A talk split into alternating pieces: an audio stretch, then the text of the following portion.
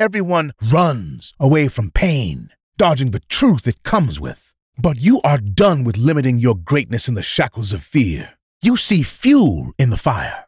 You taste ripe fruit in real answers. You move to the drums with wild expression. Enter From Pain to Gain, the podcast about identifying pain so you can ultimately gain health and wealth. Because without identifying a mountain, how can you climb it? Here's your host, Ivan Alfaro.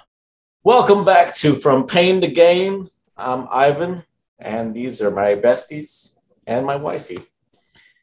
You guys want to quickly mention your names? Hey, I'm Jason Scott Montoya. Glad to be here sharing um, today once again. Hey, I'm Dr. Stacy Mobley Alfaro. I'm excited to be here. Awesome.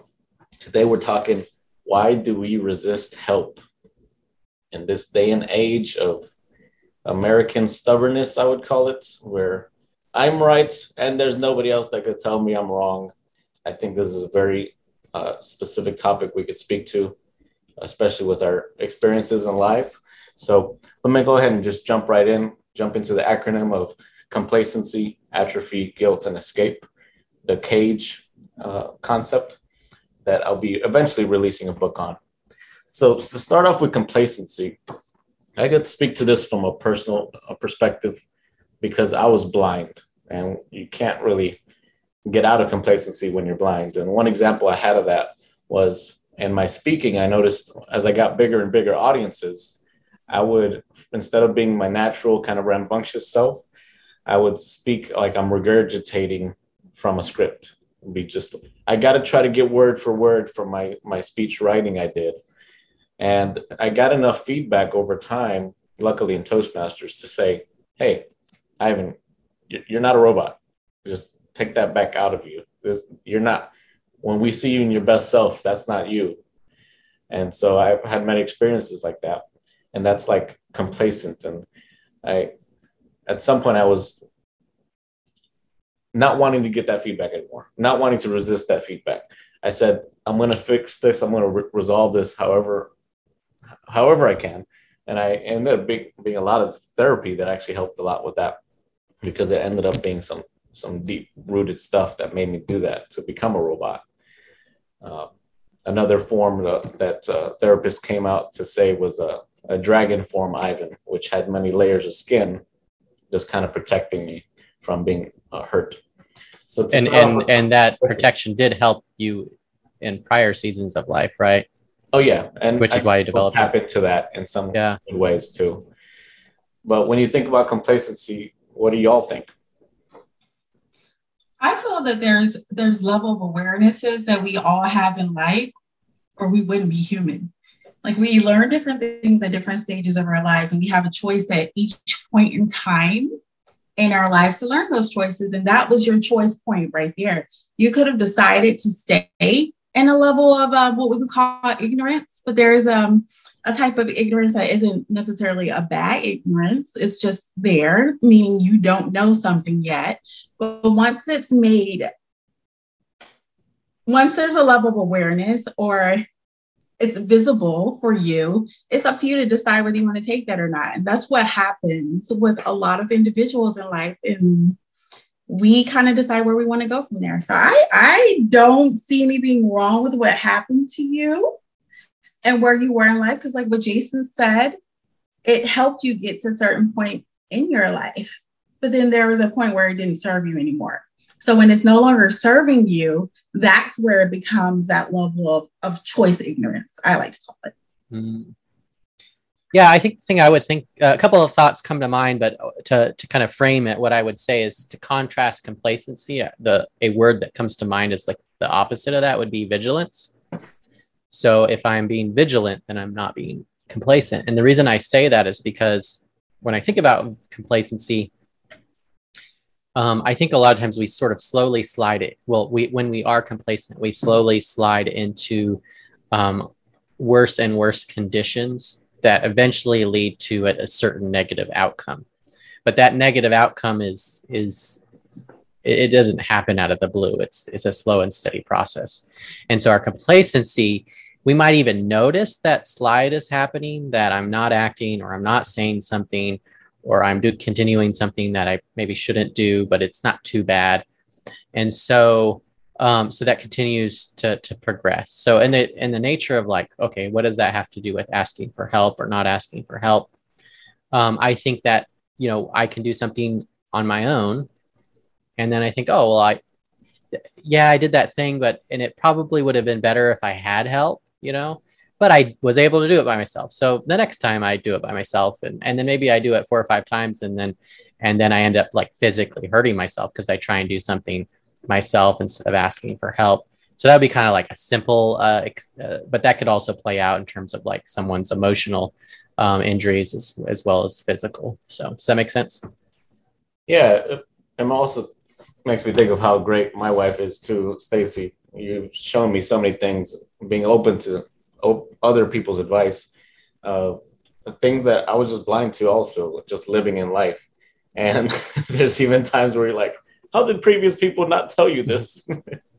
well, and I, I would add to that. I think it's really important because I think um, we are we are dependent human beings. We are dependent animals, and that dependency is not just like what we need like physically but also what we need from a from a discussion standpoint. Like we don't see all things we have blind spots. And so we need someone to share their point of view so that we can identify those blind spots. So there may be things i don't see that i may never see without the help of somebody else to say hey that thing on your back that you'll never see it's there and you need to look at it because it's cancer and it's growing or what you know whatever it might be.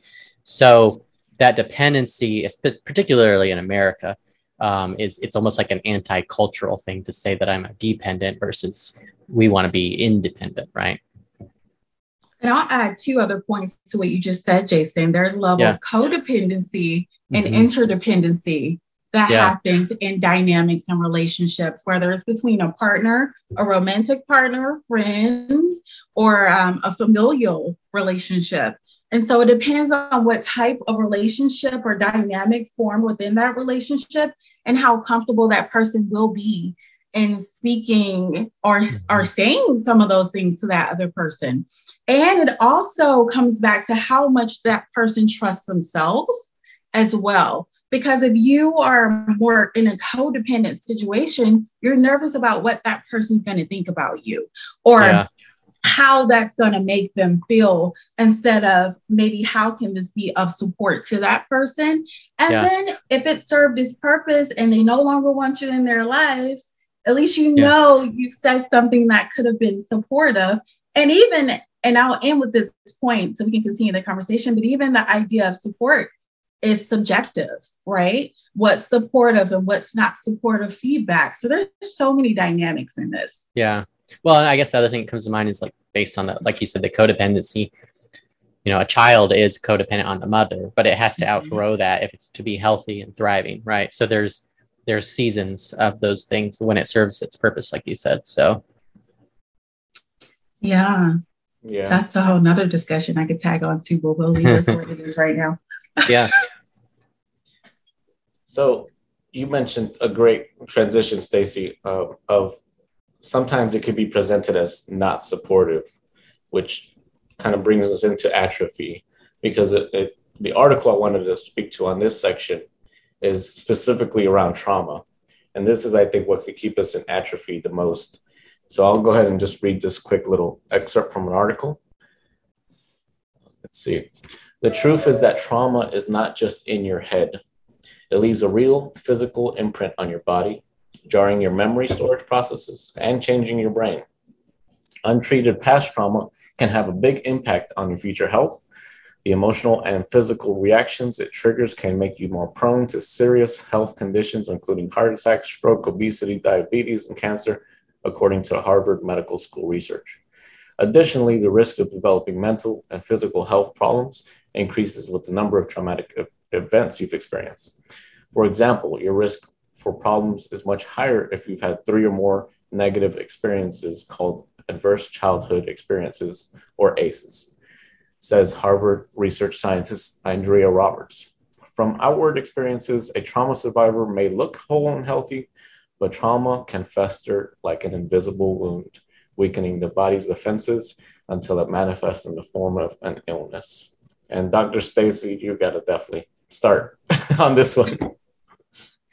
Well, first of all, thank you for bringing up that article because that's so important and really, really helping people to see trauma from, from a more non-biased lens because we all have some level of trauma. I don't think any human is is without any level of trauma. But it goes back to partially what Jason mentioned that parental dynamic, whether it's biological or non biological family members or friends, that whole community and network will really help to determine how that person responds versus react to the trauma that they're placed in. So if the trauma happens within their household, that's a whole different, you know, dynamic than if the trauma is happening in the world, like say for for the type of trauma that I could say that I um, more so experienced and was a part of in terms of just being a woman and being a black woman or African American, if you guys mm-hmm. want to call me that, on top of it. There's so many layers for each and every one of us.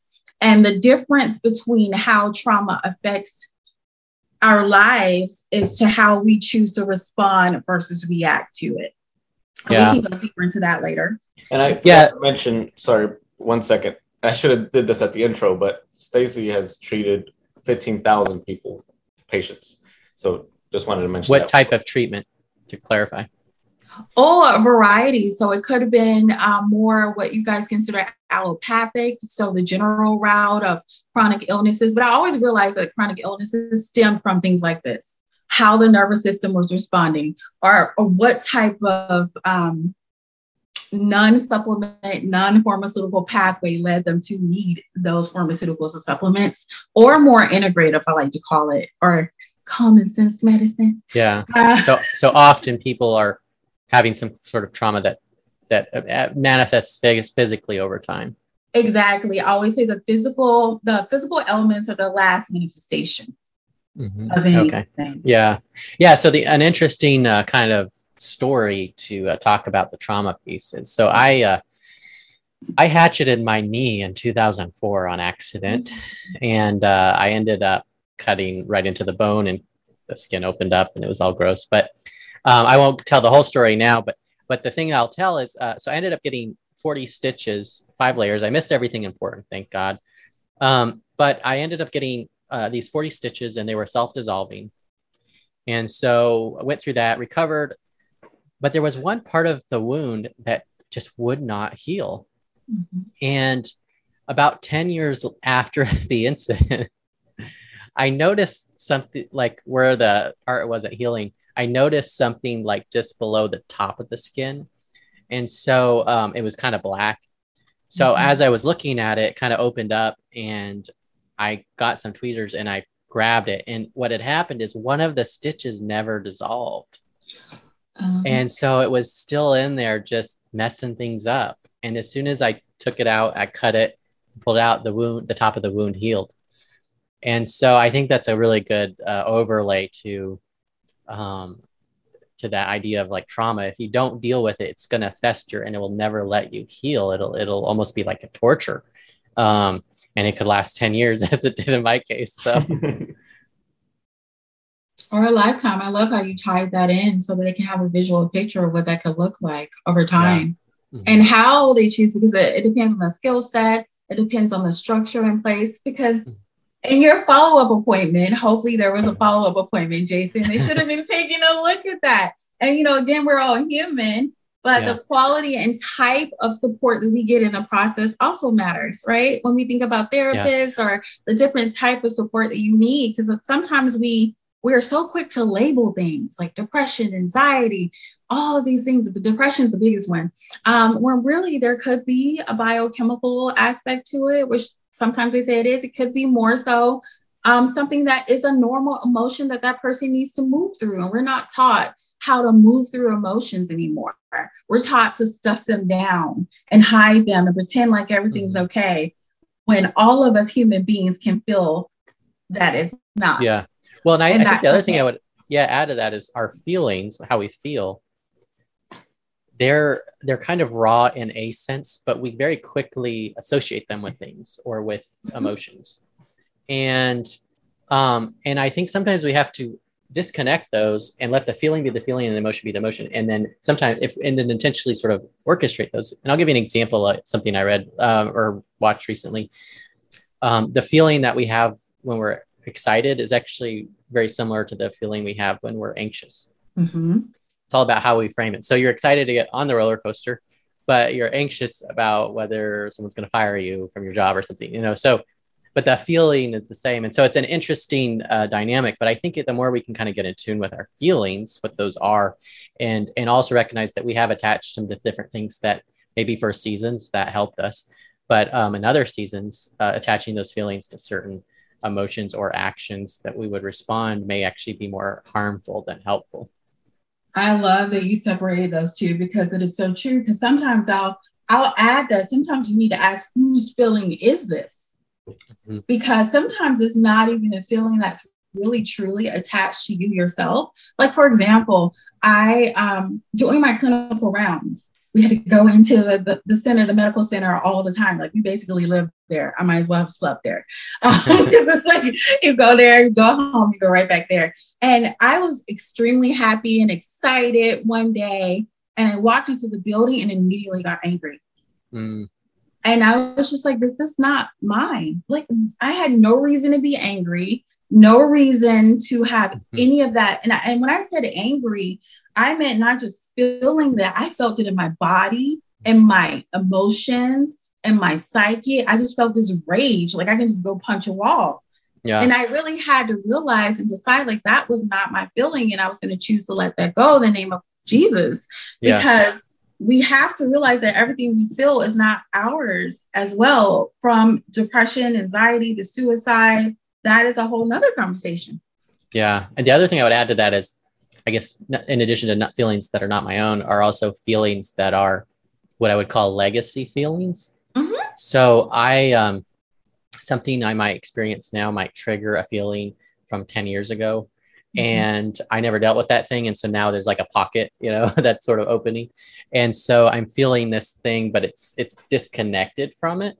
And mm-hmm. so I'm mm-hmm. having to go, okay, is that really like kind of what you're saying, but just in a different way? Like, is that really what I'm um, feeling about this thing or this situation? Or is this the emotion appropriate for that? Um, or is it just a legacy feeling? So I've, ha- I've done, I've gone through a lot of legacy feeling uh, auditing. And so I've, that's something I'm more experienced with myself. So uh, let's talk about generational feelings. Yeah, generational would be another one. That, yeah. A whole another episode, babe. yeah. so yeah, so many layers. yeah, things we inherit. I know with my family, when I uh, did some interviewing of different family members, I discovered that there was a lot of control and compliance in our family lineage. Mm-hmm. And when they told me that, and I saw it in them, then I saw it in myself as a mirror, like, oh, I have that too. And now, but now I could, it was like a blind spot that I could now see through the family as a mirror. And so if we actually lean into that, it can be hugely helpful, but, but it is really scary and it's um, difficult and, and not easy work. So. And it's beautiful work because then once you become the level of awareness that you have, you, you begin to, you step into a state of choice. Let me put it that way and then it becomes your choice. That's such a beautiful point in life when it's no longer something you're subconsciously or um, through compliance or through obedience or through manipulation, mm-hmm. continuing to to bring generation to generation. But now you're choosing. Yeah, yeah, because that could that could be the complacency, right? Is or maybe even the next letter, which would be atrophy, which is I I am this way. I'll just accept it and not do anything about it. mm-hmm that's another reason why I absolutely love you, Stace, is that you uh, don't allow influence of others per se to determine how you live. Like I've been with so many people, even friends, that just kind of collapse to my influence and whatever I've done. But you're like, no, I'm going to live my own life. I'm going to live my own decisions. So that's awesome. But I wanted to draw all the points you just mentioned into kind of a personal experience too. Uh, and I'll start off by saying uh, I read somewhere that the, the brain cannot differentiate physical from emotional pain, mm-hmm. particularly the feeling of rejection, which is subjective because rejection could be healthily or unhealthily intake, uh, intaken, if that's a word. but what Jason, your story really was amazing um, and connected w- with me on was, uh, like you said, it's a torture, but you also have to decide to get out of that torture, right? For you physically, you had to pull the stitch out. You had to decide to pull the stitch out. And I could draw a equivalent my story. One of my therapy sessions was really intense. Um, I, I allowed myself for the first time to feel healthy anger. And I had seen that go in awful ways. And, and I've seen primarily the unhealthy uh, disbursement of anger, particularly growing up. So I didn't allow myself to feel it in a healthy way. During that therapy session, I was able to pull it out. And uh, I guess that's one of the many subjects in this, yeah. this session is uh, yeah. Well, I'll, I'll, yeah, two things I'll throw out there. First is James 119 through 20, which is essentially uh, mm-hmm. everyone should be quick to listen, so to speak, and slow to become angry. He doesn't say don't be angry. Mm-hmm. And so, um, and he says slow to anger because human anger does not produce the righteousness that God desires. So, so there's something about that. And I think the way that I understand God is that he, um, he's essentially leaving that as the last resort, right? And so sometimes that last resort is appropriate. um, and then the other thing is a quote um, from Jennifer Garvey Berger about the social pain that you described. So this is the thing you probably saw was the research from what Matthew Lieberman. So he found that social pain from the biggies like heartbreak and rejection to the more daily pain of thinking people don't like you or that you're being left out is experienced in the brain in exactly the same way physical pain is experienced. You can see why our aversion to social pain would push us towards a sort of false agreement if we feared being rejected in some way. And so that's kind of the, the quote there. Um, and there's a lot of applications. I, I immediately think of social media that like how much we're like socially media um, pain, pain, painifying each other, shooting each other with darts, as Jonathan Haidt says. We're not killing each other, but we're certainly shooting each other and hurting each other in public forums in ways that we probably wouldn't do privately or we would maybe do differently. And so um, but yeah. it is it is very painful and emotionally taxing um, to go through some of those types of experiences online if, if as i have as i don't i imagine others have as well.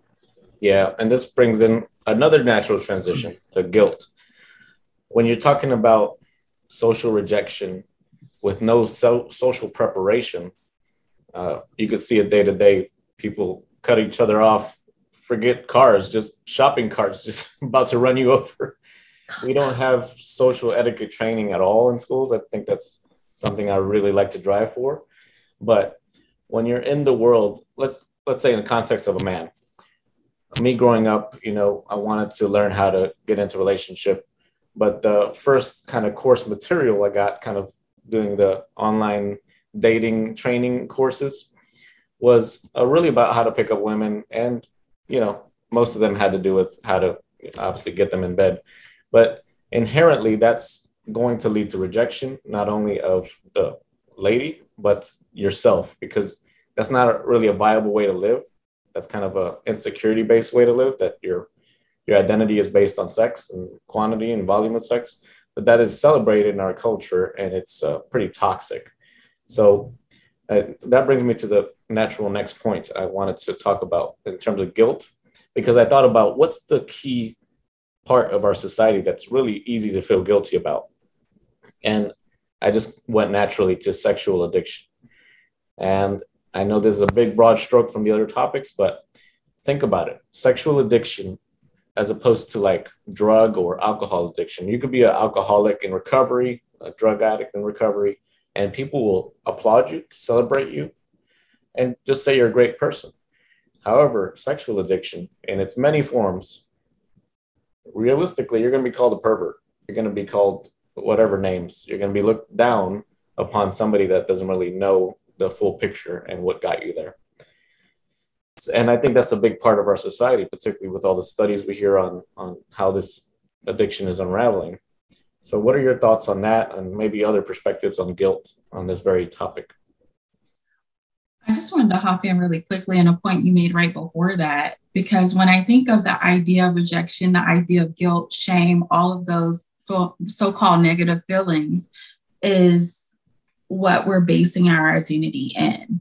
And that's what I was going to hop in and say. And then you started to go down that route. And I was like, yes, That's what matters because I mean, surprise, everybody goes through rejection, feeling a, um, a level of guilt, a level of shame. It just depends on what level it is in their lives. But the, this, the pivotal point is how they allow it to define them. And if they allow it to define them and what value is it placed in their life. And that's a big difference in what route they take because of the rejection, the guilt, the shame that will take place in every human that watches this show and has taken place in every human that has ever lived on the earth's life. So yeah. I wanted to add that little twinge there. So the fact that whoever's listening to this, the fact that rejection is happening to you, the fact that you may feel guilty and shame about something that may or may not even be yours to feel guilty and shame around, that you get to decide how that molds you and how that defines you and if you want that to define you it's all your choice. So start to dig there. Yeah. So I think about um yeah, when I think about shame and I and guilt, like guilt leads to shame. Like I feel guilty, so then I start to feel ashamed. And and and particularly the shame tends to have a judgment attached to it. And that may sometimes it may be appropriate or not. It just depends on the situation. But um I, I may I may ought to feel shame depending on what I've done but there is a shame hole. I kind of imagine like a hole that I'm stuck in, and that we have to have a mechanism to get out of the hole. And so for me, and to your point about the identity, um, for me, it was okay, recognizing that, hey, well, first of all, I actually kind of like hanging out in the hole. So I have to reconcile that. Um, the shame hole is nice. And part of the shame hole is nice is because now it gives me a reason to do the thing I did that made me feel guilty all over again. so it's like a cycle. Um, or I just feel bad and I want to try and not feel bad. So then I do the thing again that, that I thought um, would help me cope. And, uh, but so back to the identity thing for me, it was a matter of recognizing that, hey, okay, I do have an, I, I don't have to stay in this hole. Um, I don't have to want to be in this hole. And I have a, a I have a ladder out of it. And for me, that was recognizing that in my relationship with Christ, he had already conquered and overcome shame he took the shame on himself. Um, he took my shame on himself. And and so I no longer have that shame. And so I can walk out of the hole. And that's the ladder for me. And so when I recognized that, like in a very personal way, oh, it, it actually kind of broke the cycle that I was in of the guilt and the shame and, and then the sin and the guilt and the shame and the sin and the guilt and the shame and sin. And, and not that I didn't fall back in the hole, maybe I did, but it's like I fell in the hole and I just got out. And then, and then I started to fall in the hole less often. So does that make sense? It makes complete sense, Jason. And, and and you brought up a great point that I wanted to highlight in that recovery is a process. Yeah. Recovery from anything, addiction or for me, ice cream, you know, anything, anything yeah. that you you want to change is a process. So beating yourself up or falling in that guilt and shame hole again because you fell in the mm-hmm. hole again is not going to be helpful. It's not helpful yeah. because that's a natural part of the process. Yeah, and I think the thing that comes to my mind is just, um, at least for me, and and and understanding where my relationship with God, how it works. I think there are some people out there that think, well, if I have sinned, and I must um, pay for my sin, right? So, um, so there is a quite a conundrum there to how do you how do you reconcile shame for someone that that does that because that does drive them to be better but how does that uh, actually help them deal with their trauma um, the, or things that they've trauma they've dealt um, given to other people in their past? Mm-hmm. so um, so it's it's a difficult thing and when people want help they can feel guilty about asking for help. Maybe they've been made to feel guilty for asking for help um, or maybe they felt shame when they asked for help like oh what kind of person are you that you asked for help? You know so um, so that shame can come from our own choices our own like addictions or sin but it can also be pushed on us by a parent or a friend or a spouse or whoever. And like you were saying earlier like that that force um, that that may it may not be ours um, that's driving it but it's someone that's you know if a parent that you uh, look up to says you're you should be ashamed and and maybe they're wrong you shouldn't then all of a sudden you get confusion and that creates more problems which have to be untangled in some kind of uh, counseling or therapy session or community. And and community and therapy and and and because if you don't change the environment or the background right? Because the therapist is just one other perspective a human perspective. Yeah. like you have to really change the environment to really understand a new I hate the word, uh, I hate the phrase new normal, but um, a, a different experience. Let's put it yeah. that way. The because otherwise, how will you know if you don't have those different experiences of what life can look like? Mm-hmm. Yeah, I really believe uh, count contrast is a vital piece of how we learn and grow, which is mm-hmm. you experience this one way and then you experience another. You experience joy and sadness, and and now you have a better understanding of both because of that.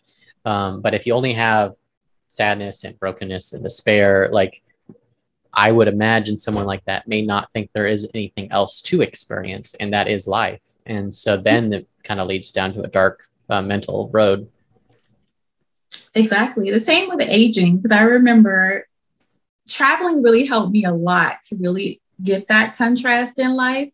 And I remember traveling to Scandinavia at some point, and in America, aging is just like you get old, you can't walk, you know, your skin gets all wrinkly, and then you just retire, you sit in your chair and you watch reruns.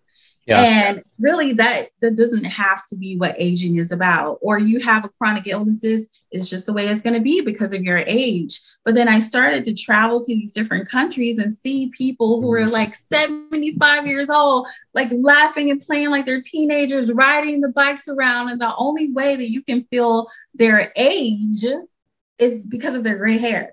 Yeah. but then I, I begin to see like there's a mm. contrast. Like we get to decide what each stage of our life is going to look like, no matter how it's presented to us, as long as we start to get that contrast over time and understand where our identity comes from for us on this call is through Christ. Right. Yeah. So, well, and the thing I, that comes to my mind is like, what does it mean to be a flourishing, joyful, loving, uh, old old person or a grandfather or grandmother, you know, like having a vision of what that ought to be, right? Versus just accepting uh, the reality of whatever we've been handed, right?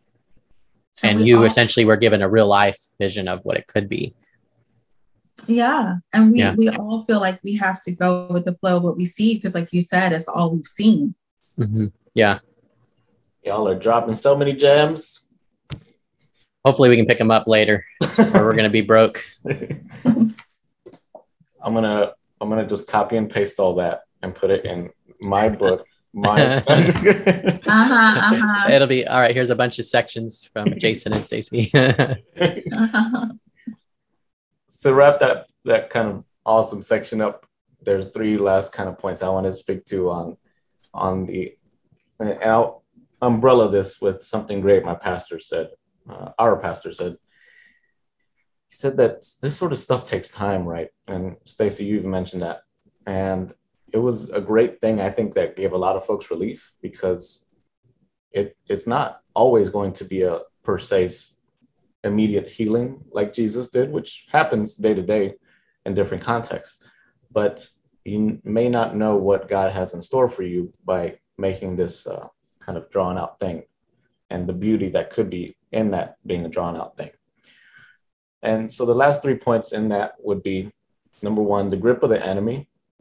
Uh, if we're just constantly living in shame, like y'all mentioned, that's like a, a, chain, and we're just allowing that chain to just keep holding on to us forever. Uh, number two, the sin is covered for eternity uh, in, Jesus, uh, right? If that so happened to be your belief, uh, it's not how some Christians think about it, like, oh, I, I confessed, but I sinned again. Oh man, I'm so ashamed. I'm gonna, you know, I just forever just I'm just living in pain. I can't ever overcome this. Not this. God lives outside of time. He's got you covered on this. Uh, so that naturally inclines a, a, gratitude in you instead of living in guilt and oh, this atrocious person. You you live in. Oh man, victory yeah freedom in, in jesus now and then the last point is which is the story of the apostle paul yeah he was the baddest of the bad and he even says it when he's paul when he becomes from saul to paul Yeah. He says, I'm the I was the worst of sinners, and yet God's grace still covered me, so it'll cover you too. yeah. He murdered all sorts of people. Heck, I, I murdered two people this morning. We did not for the recording. Um, Ivan, I wanted to highlight something you just really said that I think is really important, just needs to be highlighted. Um, choosing to go from guilt to gratitude. Every moment they feel that guilt, they can choose to be in gratitude, that they're aware of it, that they're working on it, that they have support, therapy, whatnot, accountability, community that's helping them to move forward and then choose to continue to move forward through Christ. That's a lot to be grateful for. Hmm yeah, As opposed to willpower. yeah, it could be a lot worse. Yeah. And then the last point of this is we get frustrated when we fall into the same thing over and over and over and over and over again, right? Mhm. But something a great friend of mine used to be a pastor, Lee Jensen. He said, um, you know, when you think about a parent and the, the kid that's just learning how to walk, you think a healthy parent would be looking at that kid saying, How dare you fall again? Who do you think you are? No, a, a good, healthy parent would say, Get back up again. Let's just try again. You're going to do great the next time. And that's kind of a great analogy to how God works with us. Is He knows the ultimate last time we will fall, but He's also egging us on to keep on pushing forward, to calling us higher, right? As one song says. And with that, I'll go ahead and transition to the last part. So I would like to read a poem, if you're all right with that, before you do that. Um, I don't really like poetry. It's I'm more intellectual and not. But this poem was one that I connected with. But it, I think it covers a lot of interesting things you said. So it's by Portia Nelson, and um, so I'm just going to read it. There's five sections. It's pretty short. So uh, section one: I walk down the street. There is a deep hole in the sidewalk. I fall in. I am lost. I am helpless. It isn't my fault. It takes forever to find a way out. I walk down the same street. There is a deep hole in the sidewalk. I pretend I don't see it. I fall in again. I can't believe I'm in the same place, but it isn't my fault. It still takes a long time to get out. Three, I walk down the street, the same street. There is a deep hole in the sidewalk. I see it's there. I still fall in. It's habit. My eyes are open. I know where I am. It is my fault. I get out immediately. Four, I walk down the same street. There is a deep hole in the sidewalk. I walk around it. Five, I walk down another street. Mm. There we go. And hopefully there's not a detour sign saying you can't go down this street. So that was just something that connected. Like, hey, you know, that's kind of the story that we uh, Mhm. we are we are on, and yeah. for me, understanding like the, to know what to expect is super helpful. Yeah. Um, if someone can come ahead and say, hey, this is how the journey of recovery looks like, um, it'll be uh, long and difficult, and, and you're going to fail a lot, but there will be a point where it it's dramatically different. Mhm. Yeah. I love the first part of the poem too, where she really, it's funny, she expected that she would know everything about how to get out of the hole in, first, Mm. in the beginning. And Yeah. in reality, that's not true for us. Um, for most of us, we wouldn't be in the situations we're in. So Yeah, opening up to support and shifting that ego, because it's okay to have ego. I think we need it, is to shift it to I have confidence that I will get to the part five or four of the poem. Not so much that I should know how to get out of this hole that I didn't even know was here. yeah, yeah, yeah, and it's a difference between uh, blaming, like it's not my fault, versus taking responsibility, regardless of whether it is your fault or not. Mhm. Yeah. That's so beautiful. There's so much there. So anyway, you can continue to the next section I would before love I, to de- before I derail section. you once again. There were so many things just popped up there, but yeah, I gotta continue this thing. the escape portion. So to kind of bring it back to the beginning, the only thing that made me personally want to fix the speaking, the way I spoke, especially to strangers and bigger and bigger amounts of strangers, was the pain of not being effective. Mm, And I knew I have my mission to uh, fix the affordable housing crisis at scale That involves public spe- public speaking at scale, being effective as a public speaker, and just learning how to communicate in general. It's been Yeah. a great attribute, especially for my marriage. Yeah, that's cool. Um, so I guess to escape, I would encourage you to align it with whatever you want to do with your life.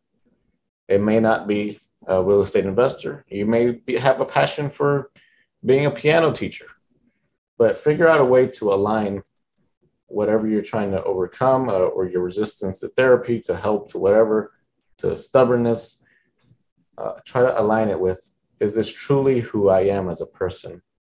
And will it allow me to be the, the blossoming flower of a person that I know I am? Mhm.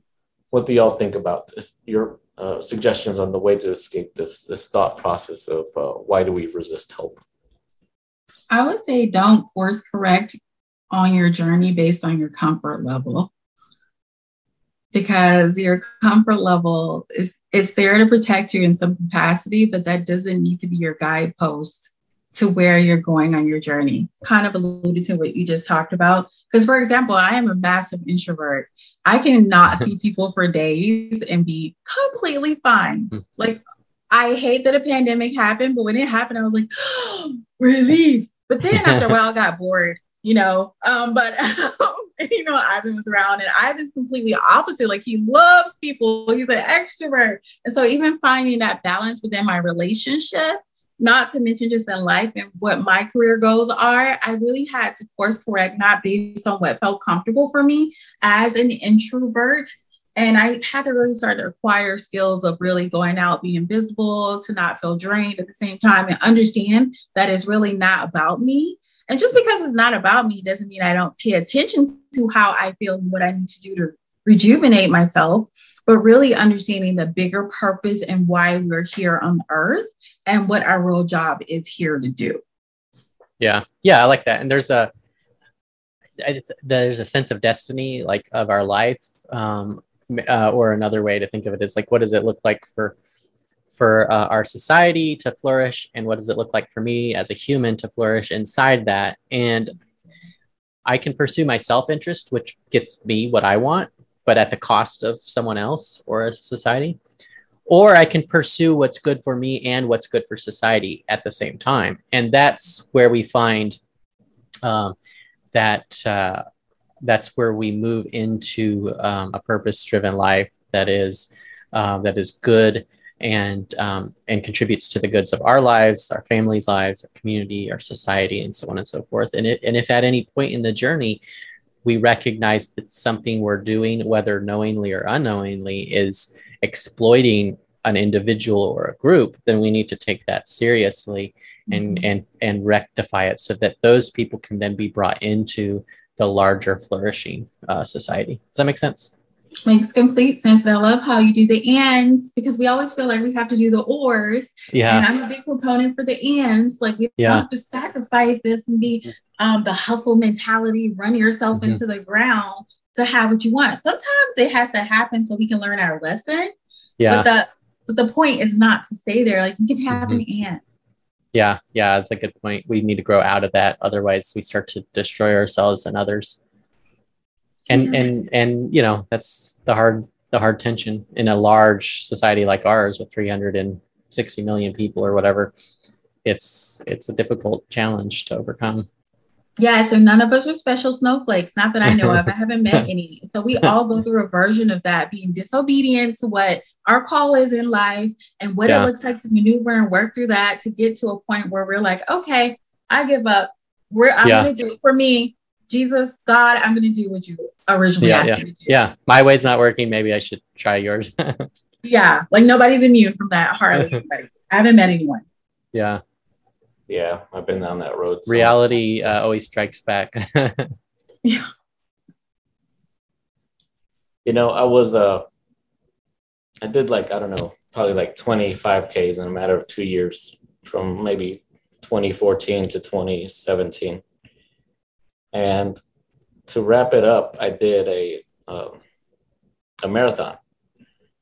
And at the mile 17, my uh, my foot I came to find out was fractured, uh, ligament Mm. fracture. Ouch. And although my entire body essentially felt like it was pummeled to a pulp by some WWE wrestler like The Rock or something, later in the day, I realized this is awesome. I finally hit a wall. Now I could move on to whatever else I want to do with my life. And, you know, I, I did okay on the other 5Ks. I did okay. Everything else, it, it was okay. Like I didn't want to win first place or anything. It was just a thing. But that kind of wall was exciting, right? Just as opposed to doing the same thing over and over, being okay at the end of the day. Like I got my body so entrenched in this thing, even though I didn't finish it, my body's on another level. Probably than I don't know, 80% of the population doesn't want to do marathons. Yeah. I'm part of that 80%. But, um, Well, I, I that in. It's pain to gain, right? yeah. Well, I think the thing is, it's, it's a matter of like finding our place in the larger story that's unfolding, and and um, you know, I think in our society, as chaotic and unclear and confusing as it can be, it, it can be hard to figure out, you know, where that place is, what's my place in that larger story. Um, and so it's back in. It's about not resisting that. Not only help from others, but help from yourself of telling you yeah, yeah, to move on. Yeah, that's a good point because I think if we ask other people, there's a lot, there's insight in there that that we get that we may be missing in our explore in, in figuring that answer out. Yeah, and on that note, I will say that there's a difference between insight, feedback, and just somebody's opinion too. And Yeah. so you have to learn for yourself how to filter those, or you're going to be like running around like a chameleon, changing every week because of what somebody Yeah. is Oh, saying. yeah. And so that goes back to understanding your identity, anchoring in and understanding your identity will grow and mold. I call it most people say new year, new new you. I just say you're chipping away at all the mask and all the Yeah. gook that's been layered over time, getting back to whoever the original you is. Yeah, and a, a better version of that, right? Yeah, Or a less time. naive version. Yeah, every time. And so I wanted to mention a part about the marathon that Ivan mentioned that I think is a really great um, segue into this. It's just really understand that there's also a season of preparation at times and and preparing to to make a change and whatever that looks like however you're led to do that is also a very active thing. So a lot of times we feel like we're not doing something. Doing something means moving and doing something all of the time and that's not always the case. Sometimes there is a, a season of reflection and and Yeah. a space to really look within and that is the most active thing that you could do i would say versus running around like a chicken with your head cut off like trying to do Yeah. all these different things that make you look a certain way like this is what a millionaire does or this is what Mhm. a successful business owner does. This is what a good daughter looks like. This is what a good husband looks like. Um, that will that will Yeah. take you down a route that will lead you to a level of conformity that's not really yours. Yeah, I think it's I think when we get advice from people, it's best to understand what our finish line is and what their finish line is. Mhm. because if they're saying if they are like hey let's go to florida and then you're going to california and they give you advice on how to go to florida it really it's like the opposite direction you know and so so yeah that's the thing that comes to my mind is just make sure you have a line vision um, with the people that uh, that you're talking with and, and taking their advice because and and some people may have a shared like hey we're going to the west coast right so that feedback is helpful but as you get closer to California, if they're actually like saying to go to Washington, then you, there will be a divergence. And so I think understanding those dynamics is super helpful when we're taking and asking for advice. Yeah, so this is where since we all you've read a Bible verse, Jason, so I'll go ahead and mention this. This is where I feel like it's so important to really start to build your relationship with Jesus and also the Holy Spirit, because that's where your discernment will start to come from. That's when you start to pray and have that personal relationship versus just that that collective congregational type relationship with Mhm. God. And the more refined that gets, and there's no perfect way to do that again, um, the more you're able to discern and understand without always need to say something to the person other than thank you. Uh, thank you for your feedback. But Yeah. you'll be able to discern and understand, you know, where you want to move in the midst of whatever identity and ideal has already been laid out foundationally overall. Yeah, and with that, I will add one other note to your point, which is as a helper, as someone who helps someone else, um, from that point of view, how we respond to this person that offers to help us is is is super important. And I would encourage, and um, if it's appropriate to decline the help, then to do that respectfully and gratefully. Um, but if someone does offer to help and you do accept that help, to do it enthusiastically, like wow, thank you. I would really love your help. Um, versus either resisting it or being apathetic about it. Um, as a helper, um, I get energized when someone is excited to receive my help. That makes sense. Mm, it makes complete sense. Yeah. It makes complete sense. So, Yeah, that's probably why I was able to get so many cool mentors because I, I guess to some degree I was excited about learning from them, even if they weren't even in my industry or yeah. yeah, no alignment. Yeah, Eventually, there was something that they taught me. Yeah, that's a good point. I hadn't thought about it in that way, but, um, but yeah, that would be, uh, that would be encouraging, uh, energizing. You know what's I, the, oh, go ahead. okay? I was gonna say the part that grieves me in terms of uh, receiving or giving feedback is that it's not always going to be the people you want it to be or expect it to be. And I've noticed that in my own life, and even you could tie it into the Bible. I think I even recently heard a podcast about this. Jesus gave his um, his inheritance, his knowledge to very certain people, and I think even John was kind of, I guess, the beloved, so to some degree a priority there. So it wasn't actually even his own brother, um, right, um, or brothers. Um, so there has to be a enthusiasm, like you're talking about, Jason, to receive on the person receiving it.